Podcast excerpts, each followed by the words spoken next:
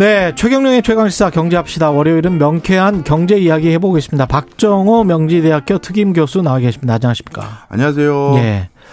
이 물가 이야기 계속 나오는데 지금 뭐 한 6개월째 나오나요? 뭐.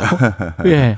근데 이제 좀 체감이 좀 되고 약간 좀 불안해지기 시작하고 뭐 그런 것 같습니다. 미국도 물가가 역대 최고 수준으로 오르고 있다는 뉴스 나오고 있고요. 네, 네. 맞습니다.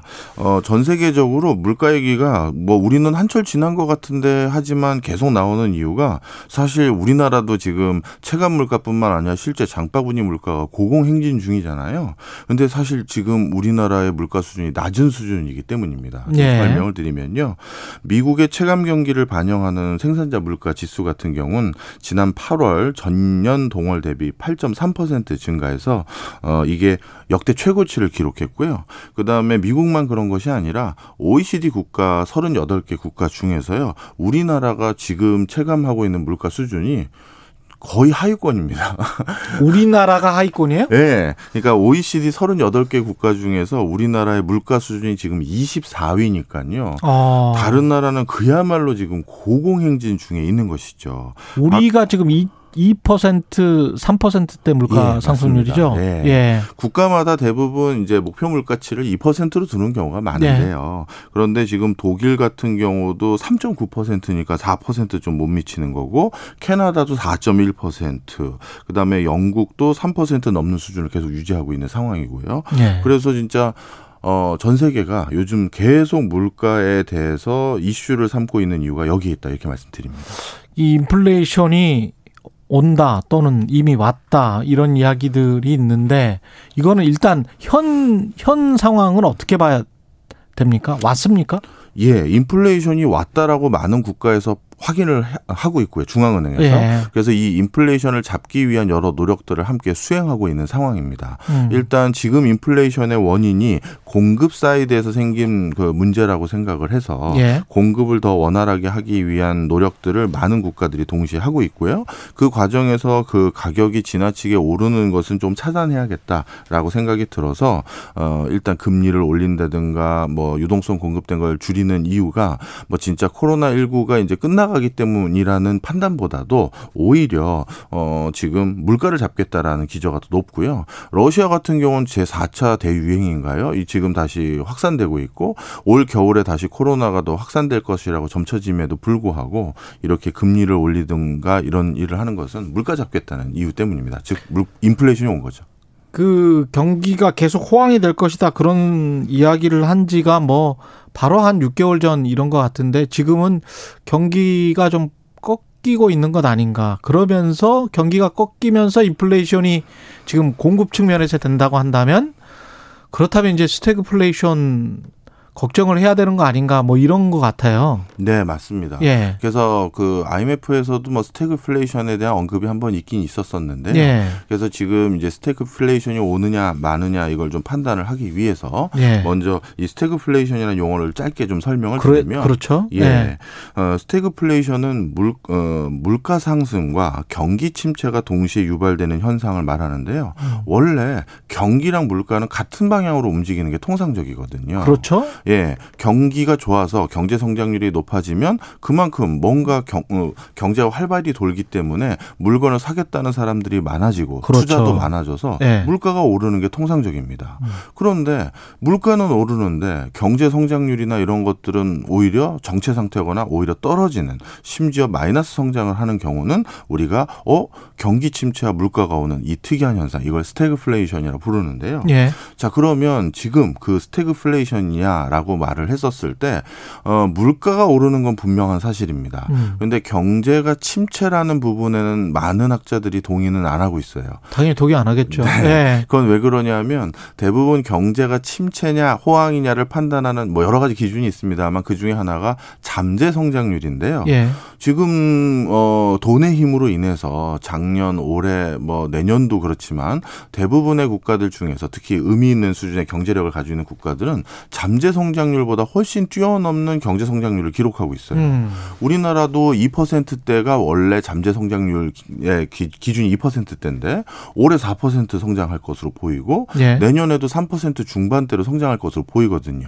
그렇다면 이게 어 물론 4%대에서 3% 중반대로 낮아지니까 성장이 침체되고 있다라고 우리는 그렇게 생각할 수가 있지만 원래 코로나19 터지기 전에 우리나라 경제 성장률 때를 보면 아 이게 아직 침체 국면이라고 할 수는 없는 것이죠. 음. 그리고 미국도 마찬가지입니다. 미국도 글로벌 금융위 이전에는 5% 이상대가 잠재 성장률 기준이었는데요. 그런데 글로벌 금융위기 끝나고 나서 2%대에서 3%대로 왔다 갔다 하고 있어요. 예.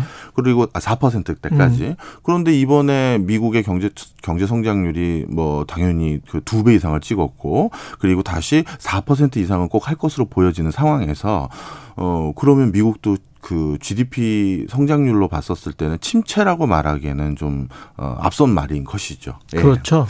근데 만약에 만약에 스태그플레이션이 네. 일어난다면 네. 그거는 좀 굉장히 골치 아픈 문제가 되죠. 아주 큰 문제죠. 예. 왜냐하면 물가를 잡으려면 예. 당연히 돈을 회수해야 되잖아요. 그렇죠. 돈의 가치를 올려줘야 물건의 가치가 떨어지는 거 아니겠습니까? 그렇습니다. 어, 우리가 이제 물건의 가치라는 것은 지금 돈으로 평가를 하는데 음. 왜냐하면 거래가 쌍방향성으로 물건을 살 때 돈을 주니까요. 음. 그래서 그 돈이 바로 물건의 가치를 평가하는데 그럼 물건의 가치를 떨어뜨리려면 돈의 가치만 올려줘도 물건 자체는 가치가 떨어지는 거예요. 예. 그럼 돈의 가치를 올려주기 위해서는 시중의 유동성을 회수하고 금리를 올려야 되는데 음. 그러면 경기가 침체일 때는 오히려 반대여야 되잖아요. 돈도 네. 풀고 풀어야 그렇습니다. 되고 금리도 낮춰야 되는데 네. 그러면 경기 침체인 걸 막기 위해서는 돈을 더 풀어야 되고 음. 그런데 물가가 계속 고공행진이라면 그래서는 못하고 그래서 스태그플레이션을 경제학자들이 되게 어려워하는 이유가 네. 경기 침체에 포커스를 두자고 하니 이게 문제고 음. 물가 상승을 막자고 하니 또 경기가 걱정이고 그래서 이게 진짜 스태그플레이션처럼 가면 큰 문제가 되고요. 네. 제가 좀 전에 대부분의 국가들은 스태그플레이션이라고 말하기에는 좀 그 걱정 힘들다. 안 하셔도 됩니다라고 네. 했지만 신흥국은 저는 스태그플레이션까지 갈 가능성이 높다고 봅니다. 브라질 같은 나라들 예, 예. 맞습니다. 이런 국가들 같은 경우는 전 세계에 원자재 공급처 역할을 했던 곳들이 많거든요. 음. 근데 원자재 공급망 자체가 문제가 되기도 하고 아. 그 그것을 생산할 수 있는 가동 설비 자체가 지금 가동이 안 된다면 결국 그쪽에선 판매가 안 되고 음. 그럼 그들 국가는 당연히 경기 침체가 일어날 뿐만 아니라 실질적으로 그 대부분의 원자재를 공급하는 역 할을 했던 신흥국 같은 경우는 그 원자재 팔아서 번 외화로 자신들이 필요한 생필품을 사왔거든요. 그렇습니다. 그런데 원자재를 못 팔았으니 생필품 가격도 당연히 고공행진을 갈 수밖에 없는 것이죠. 그러면 경기 침체와 물가 상승이 그런 신흥국에서는 진짜 일어날 수 있다. 근데 시장에서는 원유 가격도 상승하고 원자재 가격도 다 일제히 다 상승하고 있단 말이죠. 근데 이런 브라질 같은 나라들이 경기 침체를 겪고 있는 거는 또 참 설명이 안 됩니다. 예.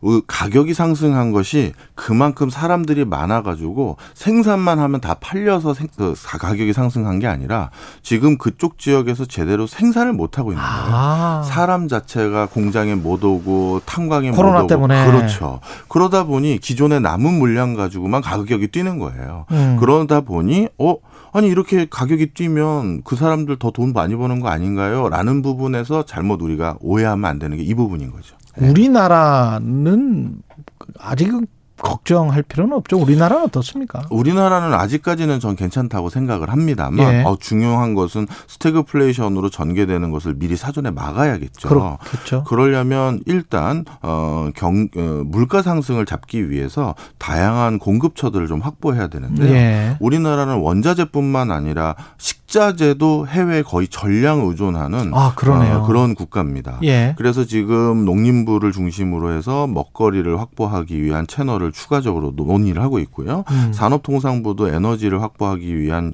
여러 채널들이 정상적으로 가동하고 있는지 점검을 하고 있는 수준인데요. 그래서 이런 것들을 잘 관리하면 아직까지 우리나라는 스태그플레이션까지 걱정할 상황은 아니다. 저는 이렇게 판단합니다. 예, 여기까지 하겠습니다. 최경령의 최강 시사 경제합시다 박정호 명지대학교 특임 교수였습니다. 고맙습니다. 감사합니다. 10월 11일 월요일 KBS 일라디오 최경령의 최강 시사였습니다. 저는 KBS 최경령 기자였고요. 내일 아침 7시 20분입니다. 다시 돌아오겠습니다. 고맙습니다.